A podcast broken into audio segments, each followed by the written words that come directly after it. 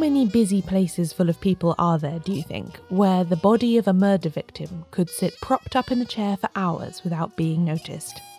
Where the penalty for disturbing the quiet atmosphere is so great that those nearby would rather a corpse sit among the living than risk breaching the peace? I think we'd all like to think that there aren't very many social spaces so steeped in rules and etiquette. But there is at least one such place that crops up rather a lot in Golden Age detective fiction, where corpses and those who grumble about corpses rub shoulders. And no matter what happens, the members must not be upset. Today, we're going to the Gentlemen's Club.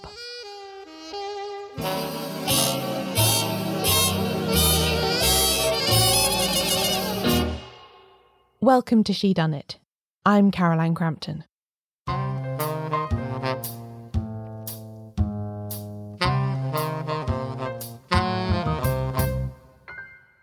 Before we sink into an old leather armchair with a whiskey and soda at our elbow, I want to update you on the progress of the Shedunnit pledge drive. The goal was to add 100 new members of the podcast paid membership scheme, the Shedunnit Book Club, by the end of the year. And we've already smashed that.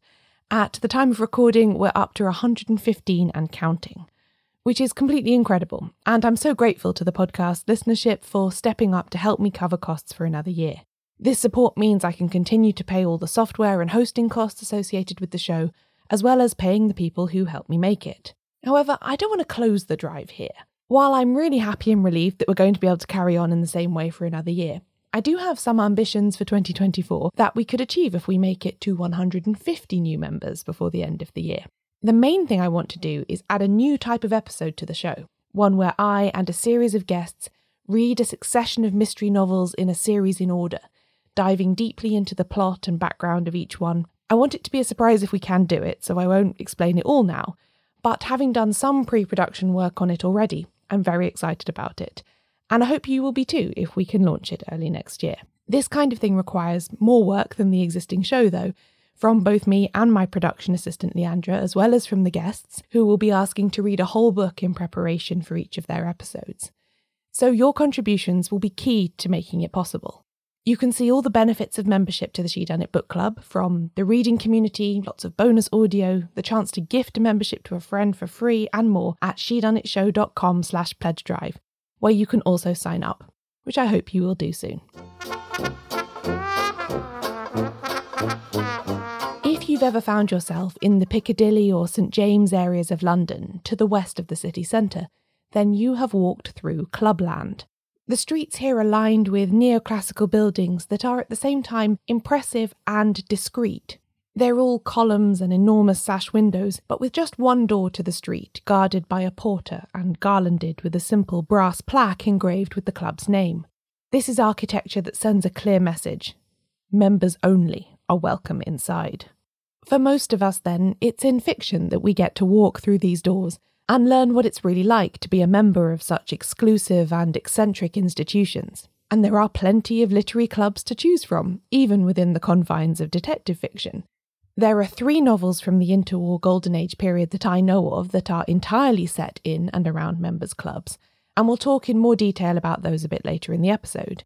In addition to these whole club whodunits, there are plenty of novels and short stories that contain passing references to clubs, and these add depth to a book's world building and particularly to its characters. Many a famous detective is known to be a member of this or that club, real or fictional, a detail that their creator shares as a way of gesturing towards aspects of their preferences, habits, and social position. Sherlock Holmes's older brother Mycroft co-founded the Diogenes Club. Albert Campion belongs to at least two, the Junior Greys and Puffins. Lord Peter Wimsey has several, although the Bellona and the Egotists feature most prominently in his adventures. Bunny and Raffles are members of the Old Bohemian Club, and although not strictly detectives, I feel I must mention two of the most famous fictional clubs of all the Drones, where Bertie Wooster can frequently be found, and the Junior Ganymede, where Jeeves hobnobs with other gentlemen's gentlemen. But before we get into why it is that clubs crop up in detective fiction, I think it might be a good idea to look a little more closely at what a, quote, gentleman's club is, and what reputation these institutions had at the time that novels like Dorothy L. Sayers' The Unpleasantness at the Bellona Club and Miles Burton's Death at the Club were published. To do so, we need to go back to a period in British history generally known as the interregnum, the time from 1649 to 1660 when the country was under Republican government following the Civil War and the execution of King Charles I. This was a time of great political turbulence, but also a moment when intellectual societies were beginning to form around disciplines like philosophy and science. The circle of scientists associated with Gresham College in the 1640s and 50s met regularly, and after the restoration of Charles II in 1660, became the Royal Society.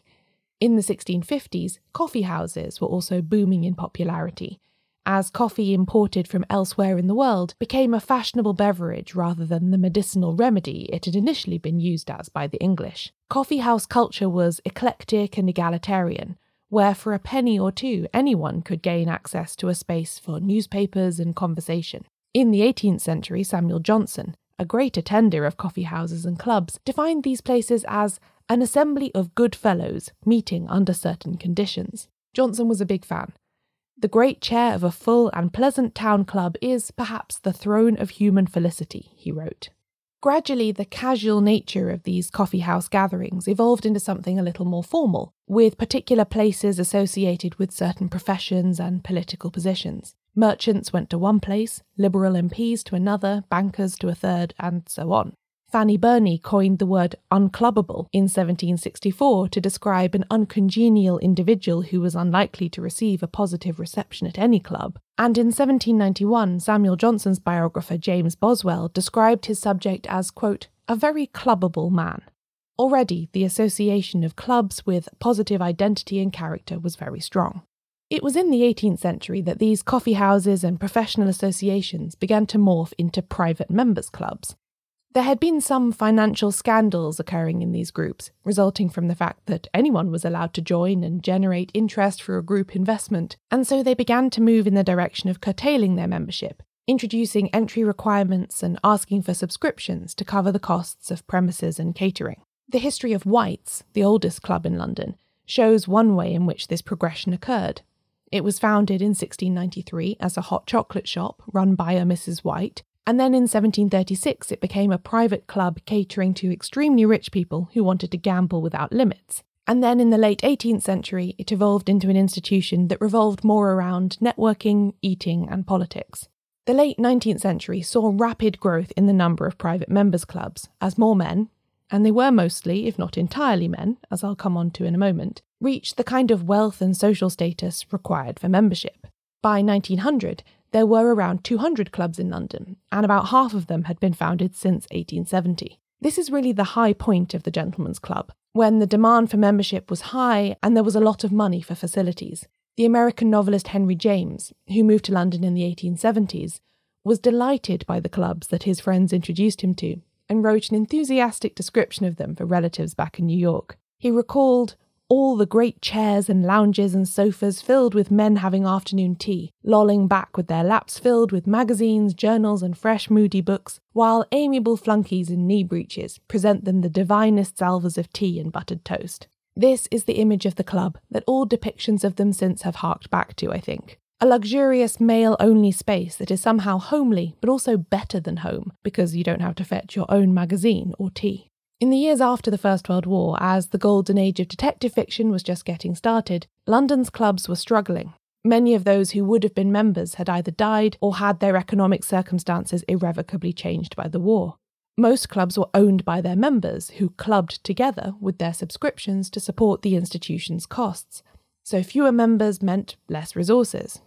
Shortages of goods and labour also affected these places. Both the flunkies and the buttered toast were more costly than they had been just a few decades before.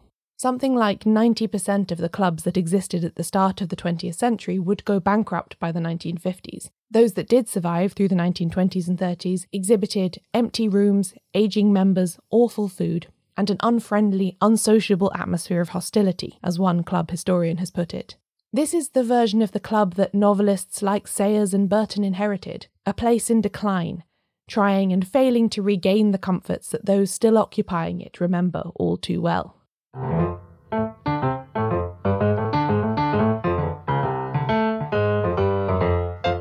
If your average club in 1928 did indeed have the atmosphere of a morgue, As Sayers suggests in the opening line of The Unpleasantness of the Bellona Club, why were so many men still keen to spend time there? The answer lies in the appeal that these clubs had going back to when they first became exclusive members only spaces. They allowed a very narrow group of similar people to arrange a place of luxury to meet their own preferences absolutely. And while there were clubs that admitted women, either as full members or as guests, in the 19th and for most of the 20th century, the vast majority did not. These were places for men, often de facto extensions of the boarding schools they had attended in their teens. In the 1840s, the journalist and novelist Flora Tristan caused a great scandal when she infiltrated several men only London clubs by wearing men's clothing, exposing what really went on in these institutions in a series of articles for the press. She wrote, What do these two or three hundred club members do? Do they sincerely strive to acquire an understanding of important social questions? Do they discuss business and politics, letters, theatre, and fine arts? No. They go to their clubs to dine well to drink good wine, to play cards, and escape the boredom of married life. Interestingly, a group of women did something similar to Tristan in 2018 at White's, entering the club in drag in protest at its continued men only membership policy. The fact that these clubs were widely known to be a male only space mattered because in Victorian art and literature, the home was envisioned as a feminine space, presided over by an angel, as per Coventry Patmore's 1854 poem The Angel in the House. John Ruskin enlarged on this vision of domesticity, envisioning the wife as the centre of order, the balm of distress, and the mirror of beauty, while the husband was the doer, the creator, the discoverer, the defender. Everywhere else in the world, the man was the proactive, forceful figure. But at home, he was ruled by his wife. As the protagonist in E.M. Forster's Maurice puts it, home emasculated everything. The club, then, was a space with many of the comforts you might expect at home, but one that was arranged by and for men. There were staff who provided everything without the need for supervision or consultation. Men could dine there at any time they fancied, without having to negotiate with or consider the requirements of spouse or children. Reading the newspaper uninterrupted, playing billiards, or talking about shared hobbies with friends were default activities, rather than indulgences to be snatched between less enjoyable chores. We've all enjoyed the holiday from household routines that even the shortest time away from home provides. Imagine being able to have that any time you wanted, in the knowledge that you wouldn't have to also catch up on the laundry later. That is what the Gentlemen's Club provided to its members. Indeed, the stereotype of the married man who preferred his club to his own home was so entrenched that in the introduction to her famous 1861 Book of Household Management, Isabella Beeton suggested that the information within would be helpful to the wife trying to compete with, quote, the attractions of clubs, well ordered taverns, and dining houses that serve men so well. I also came across this snippet from a Victorian woman's diary, which I feel is rather indicative of this situation. She wrote, We have now been married exactly a year, in which time my husband has dined with me but once. Every other night he dined at Mr. Brooks's club. The attractions and conveniences of the club for those lucky enough to be members, then, are self evident. I think it's also clear why the collective memory of those halcyon late Victorian days of flunkies and buttered toast would linger, even after the post 1918 decline had begun. And it's in that tension of good days past and grim times in the present that the club detective novel operates. In History's Secret Heroes, Helena Bonham Carter shines a light on extraordinary stories from World War II. This is a series that tells the tales from the Second World War that are unjustly less well known than the oft repeated histories of that time. Personally, I tend to default to the position that military history, or the history of wars as it is usually told, is just not for me. But diving into this series has shown me that I can be wrong about that, and that maybe I just haven't been experiencing the right sort of history. The brand new second series of History's Secret Heroes is out now, and it's absolutely full of brilliant episodes that had me gripped from start to finish. In it, we learn how a single woman, Christine Granville, skied into occupied Poland and gathered essential intelligence for the Allies, which changed the course of the war. We also look at how Raymond Gurême used his circus skills to break in and out of a Nazi internment camp to sneak in food and supplies for his family, and how a young Filipino woman named Josefina Guerrero took advantage of her health condition to join the resistance and become one of the most consequential spies of World War II. I'm especially drawn to stories about code breaking, as I love puzzles, and to me it often feels like the real life counterpart to solving a mystery. I loved the episode called The Unbreakable Navajo Code, about a group of Native American soldiers who devised a code for the Allies' use. And I also really enjoyed the one about Emily Anderson, an Irish cryptanalyst who worked both at Bletchley Park in the UK and then in Cairo to decrypt vital intelligence. Helena Bonham Carter voices all of these episodes in a way that makes you feel like they're just being whispered directly into your ear by someone who really knows how to tell a dramatic tale to full effect. There are experts interviewed, but also friends, family members, and witnesses, so each story feels personal and intimate as well as historically significant. Episodes will be released on Mondays wherever you get your podcasts. But if you're in the UK, you can listen to the full series now, first on BBC Sounds. As a setting for a detective novel, the Gentleman's Club has a number of advantages, which it shares with other popular locations like trains, country houses, and educational establishments. A club is a place of routine, where the actions of both members and staff are bound by decades of accumulated procedure and habit. It's all extremely susceptible to prediction by somebody seeking to do something devious unnoticed. They can be fairly certain who will be where, when, doing what. The Unpleasantness at the Bellona Club, Dorothy L. Sayers' club based novel from 1928, uses this reliance on structure as a key mechanism in its crime. We learn from the outset that, in accordance with the idea of the club as the ideal home away from home, some members are in the habit of spending all day there. They always arrive at the same time, sit in the same chair, speak to the same waiters, and so on. This both makes it possible for a murderer to evade detection and for the investigator to have patterns in which he can look for anomalies. It makes for a very pleasing plot, I think. It's also a function of this obsessive observance of routine that in not one but two club based mysteries, we see the dead body of a member go undisturbed in plain sight in a club for a long period of time. The unpleasantness at the Bellona Club opens with the complaint that the place is as lively as a morgue, and then shortly afterwards it is discovered that an elderly member has seemingly sat dead in an armchair by the fire all day without being discovered. Similarly, in Margery Allingham's short story The Case of the Old Man in the Window, a venerable actor who is accustomed to spend 11am to 6.30pm every day sitting in the window of the Junior Greys Club dies there, unnoticed until much later. In this and other stories, the club functions as a kind of stage upon which members act out the persona they would like the world to see, that of the perfect gentleman of leisure. The suggestion is that being dead is barely a disturbance to a member's normal routine. It creates an image of the club as a waiting room for the next life, full of almost dead bodies. Sayers has a character with shell shock react badly to the discovery in the Bellona Club, and in his raving he sums this up very well. He's been dead two days, so are you, so am I. We're all dead and we never noticed it, he shouts. Like all social institutions, private members' clubs are sustained by traditions and in jokes created by those who belong to them. There's even a miniature literary subgenre that operates on this basis, that of the club tale, in which a loquacious storyteller entertains other members in the club with narratives that stretch the bounds of credulity. P.G. Wodehouse's short stories about the oldest member at a golf club are very much of this type, as are his Mr. Mulliner stories. Lord Dunsany also wrote a series of tales in this mould centering around an adventurous traveller named Jorkins, whose storytelling is the principal attraction of his rather less than salubrious club. As an example of one of those little in jokes, the club in those stories is called the Billiards Club, even though it doesn't have a billiards table and nobody plays billiards there. This kind of tradition is everywhere.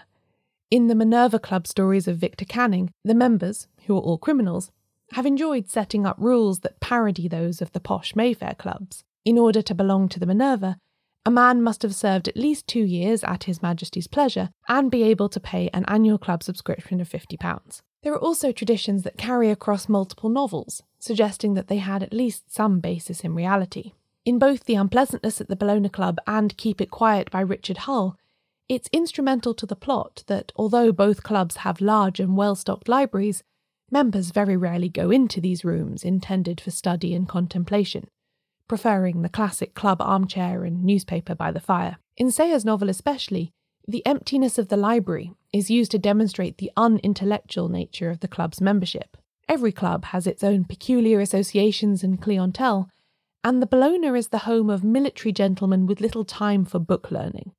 Bellona, after all, is another name for Duellona, the Roman goddess of war.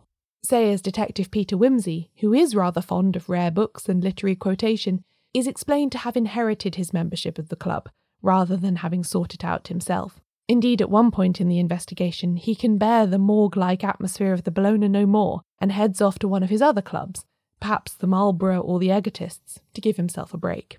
In addition to this more intangible type of tradition, there are also certain roles that crop up again and again in club mysteries. There is always a harassed club secretary, the poor man who has to organise all of those effortless luxuries members enjoy, and field complaints about everything from drafts to wayward corpses. His good work is never praised, but his mistakes are punished ruthlessly with endless committee deputations and procedures. In Keep It Quiet, Richard Hull says that to be a secretary of any club, you need a hide impervious to complaints and an ability to oppose an interminable defence of passive resistance to all those suggestions which are offered daily to you, which sound so logical and right, and which are, in fact, so hopelessly impractical. The secretary at the centre of Hull's novel, the well meaning but spineless Ford, doesn't stand a chance against his members. Apart from a secretary, every club needs a club grumbler, the member who devotes so much time and energy to complaining about trivial inconveniences to the club's administration that he becomes a quasi official of the institution. He is helpful to the mystery writer, though, since the grumbler is naturally inquisitive and persistent, and gives voice to anomalies that other characters might just let go. Like many of the eccentric traditions of the place, the grumbler even comes to be looked upon with something like affection. By the end of the unpleasantness at the Bellona Club, Wimsey has grown quite fond of that club's grumbler, Wetheridge. This club isn't half what it used to be. In fact, Wimsey, I'm thinking of resigning, Wetheridge says. Oh, don't do that. It wouldn't be the same place without you, Wimsey replies.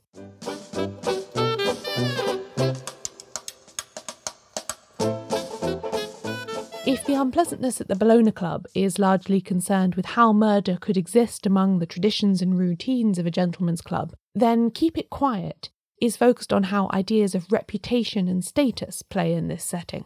The very title of the book is about the obsessive need to keep it quiet. That is, keep the news of a death in the club a secret so that there can be no whisper of a scandal. This book begins with the possibility of accidental death, when the cook at the Whitehall Club thinks he may have put some of his carbuncle medicine in a souffle instead of vanilla extract. When a member does actually die after eating dinner, the club secretary is entirely motivated by the desire to hush everything up so that no possible disgrace can be attached to the club. Luckily, the dead man's doctor is also a member of the club and can be persuaded to give a death certificate discreetly. But when a blackmail plot unfolds afterwards, it becomes harder and harder to, as the title states, keep it quiet. It's not the best mystery novel I've ever read, but it is fascinating because the narrative tension comes not so much from the desire to know who the murderer is, but whether the scandal is going to get out or not. It can be quite amusing, in fact, to see the trauma and tragedy of murder refracted through this lens of respectability. In Sayers' novel, upon being told that another character has been shot in the library, the main response is not horror, but the injunction that people ought to have more consideration for the members. Wimsey risks being asked to resign from the Bellona Club because he does something as unseemly as try to discover who murdered one of its members. Seeking justice is unbecoming. If it causes less publicity, he should be willing to just let murder go. Interestingly, all of this concern is predicated on the assumption that members will gossip madly about any whisper of impropriety. Gossip is generally assumed to be a female pastime, but club literature suggests that the male members of these places were just as likely to indulge in it as the wives and sisters and daughters that they had left behind at home. According to Lord Dunsany's Jorkins, there's a lot of loose talk that goes on in gentlemen's clubs. The default throughout all club mystery fiction is that a private members' club is supposed to be a place of undisturbed peace and tranquility. That ideal Victorian home away from home. At Albert Campion's club, the Junior Greys, for instance, members are still reeling from what is just called the suffragette outrage, which was presumably a women's rights protest. Calm digestion is considered sacred, and at all of these places, silence and peace is policed aggressively. Private members' clubs of the kind that we read about in detective fiction do still exist today, of course, albeit in a much glossier and less murdery way than on the page. Perhaps if you do ever find yourself walking through Mayfair and catch a glimpse inside one of those hallowed doors, you'll feel a little less sore now that you don't get to go in.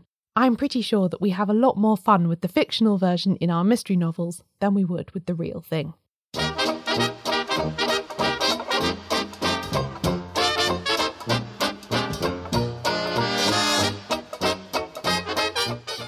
This episode of Shedunnit was hosted by me, Caroline Crampton.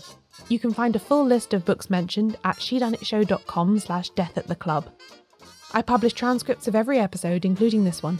Find them all at shedunnitshow.com slash transcripts. If you'd like to take part in the Shedunnit pledge drive, the annual event where I ask the podcast community to help me fund it for another year, please head to shedunnitshow.com slash pledge drive to do so. Shedunnit is edited by Ewan McAleese. Production assistance from Leandra Griffith. Member support for the Shedunnit book club from Connor McLaughlin. Thanks for listening.